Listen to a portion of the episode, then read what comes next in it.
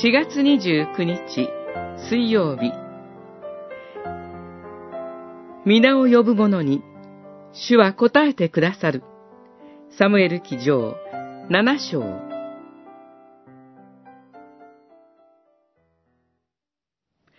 サムエルは命じた。イスラエルを全員、ミツパに集めなさい。あなたたちのために、主に祈ろう。七章五節主は、皆を呼ぶ者の祈りを聞いて答えてくださいます。サムエルは、皆を呼ぶ者でした。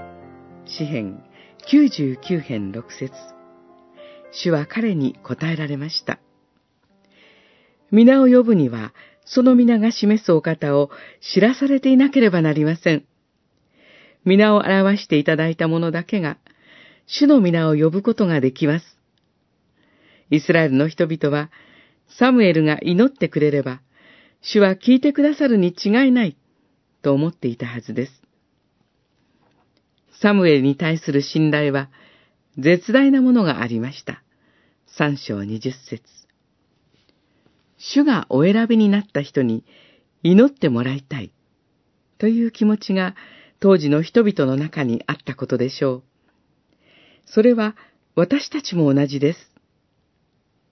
今日、私たちは主イエス・キリストの皆によって祈ります。それは、巫女がそう祈りなさい。そうすれば、神は必ず答えてくださる、と約束してくださったからです。私たちも牧師や信仰の友に祈ってもらいます。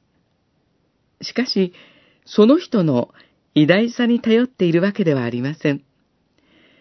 私たちに皆を示し、皆のうちに入れてくださった神の御子の確かな取りなしを信じているからです。